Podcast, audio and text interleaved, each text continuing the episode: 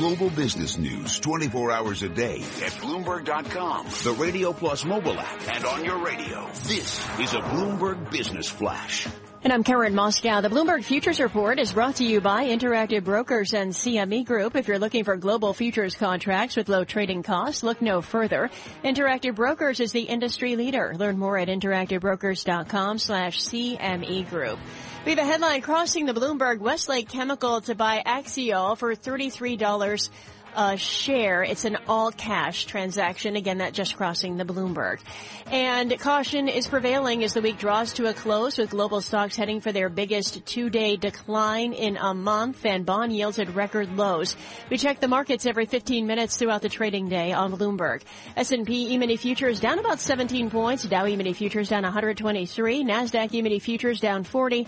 The DAX in Germany is down 2.5%. 10-year treasury up 1130 seconds. The yield 1.64%. NYMEX crude oil down 1.7% or 85 cents to 49.70 a barrel. COMEX gold up two tenths percent or $2.50 at 1275.20 an ounce. The euro, a dollar twelve ninety eight. The yen one oh six point eight four, and that's a Bloomberg Business Flash. Tom and Mike.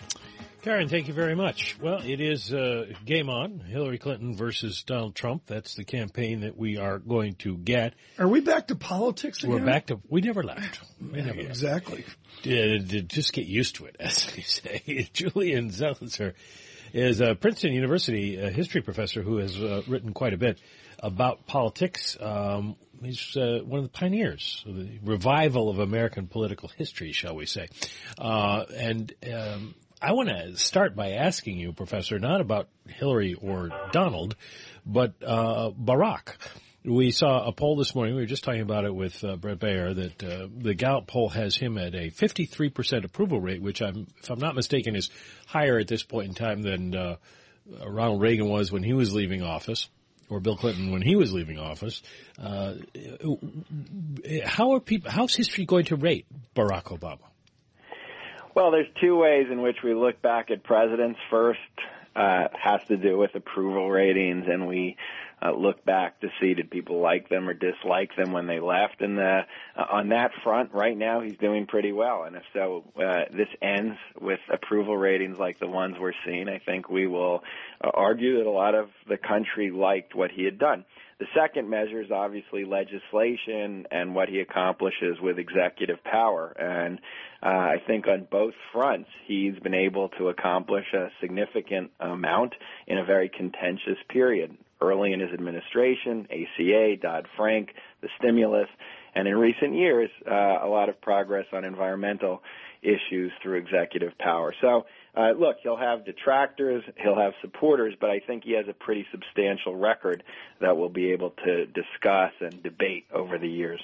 Does presidential popularity at this point in time translate into um, influence on the campaign trail? Is he going to be able to uh, push Hillary Clinton uh, and, and, be a, a, a big help to her? Yeah, I think he uh, can use that if he's willing to spend that political capital on her campaign, which it looks like he will be. Uh, that can be very important. Uh, that's a huge source of support for Hillary Clinton, especially when she's facing someone like Donald Trump.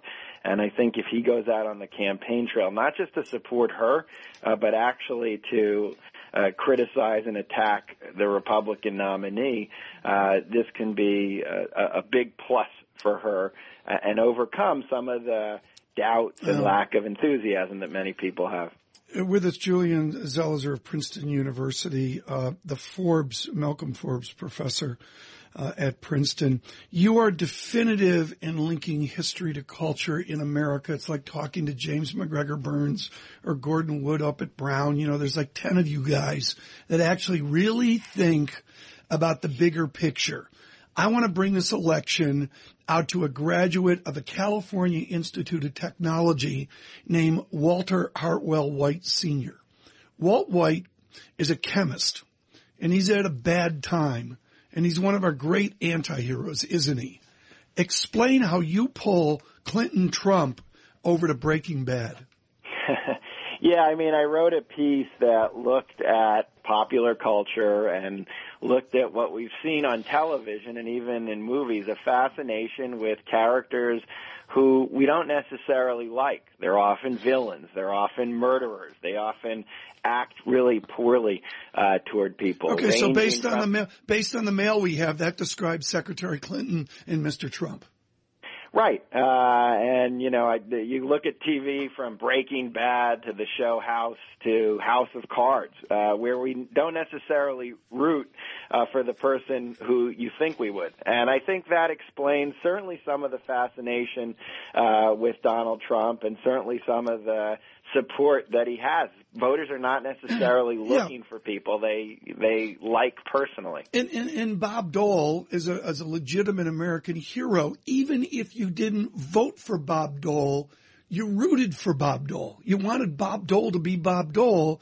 Those days, if they're gone, where will we be the third week of October with our anti-heroes? Are we really going to elect an anti-hero? Well, I think uh, right now we certainly could. Uh, I don't know how Hillary Clinton, her per- the perception of her will unfold as the campaign unfolds. So she might be the hero uh, by the end of this. But but I think we have a really cynical culture right now. They don't expect much from politicians. They're angry, uh, and those are the conditions where a quote unquote anti-hero could end up as president.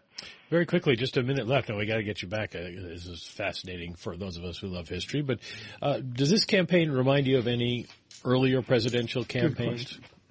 Uh, not exactly. It's bits and pieces. So there's part of it that reminds me of 1968, uh, a little bit of Richard Nixon, a little bit of George Wallace uh, in Donald Trump. Uh, that's, I think, uh, the most apt comparison. Um, and I think there's elements of that anger mm-hmm. from 68 that are playing out for different yeah. reasons today.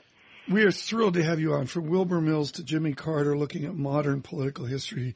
Julian Zelizer of Princeton uh, University. Mike, while we were talking, we have a new low in the German tenure. 0.1 point, I can't even get the decimals right, folks. 0.018. It's Under like a, two. This is like a telethon. Operators are standing by. Really? Call in, buy bonds, help us get to zero. So for those of you that are not wired into global finance, what's a so what? The so what is simple. The immovable force of Europe is going to go to a negative yield. The benchmark, benchmark, benchmark German 10 year yield migrating. Stay with us. Our telethon, Bloomberg surveillance. Counting down to the opening bell brought to you by the Jeep Grand Cherokee, the most awarded SUV ever. The Grand Cherokee continues to raise the bar with its luxurious interior and legendary 4x4 capability. Drive one at your local Jeep dealer today.